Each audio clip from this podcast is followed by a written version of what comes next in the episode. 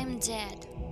The part of my soul, known as Ka, still resides in my body, now mummified and decorated with masks, amulets, and wrapped in linen bandages.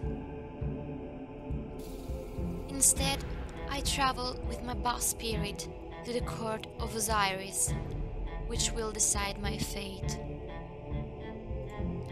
Along the river that leads to the Duat, I encounter various obstacles aggressive animals, crocodiles trying to tear me to pieces, monkeys throwing objects at me, demons blocking my passage whose name I need to know.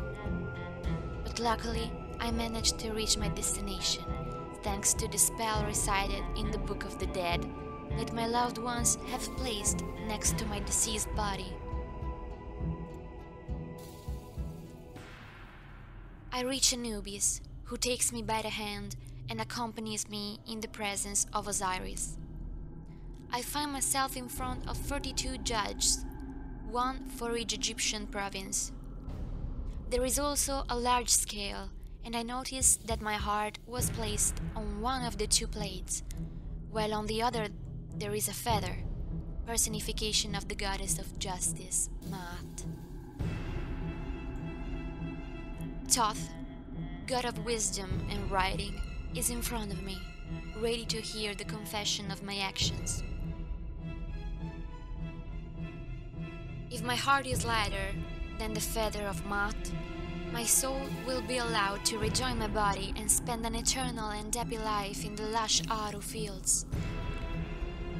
Otherwise, Ammit, a monstrous quadruped with a crocodile head, will throw herself on me devouring me and condemning me to a definitive death.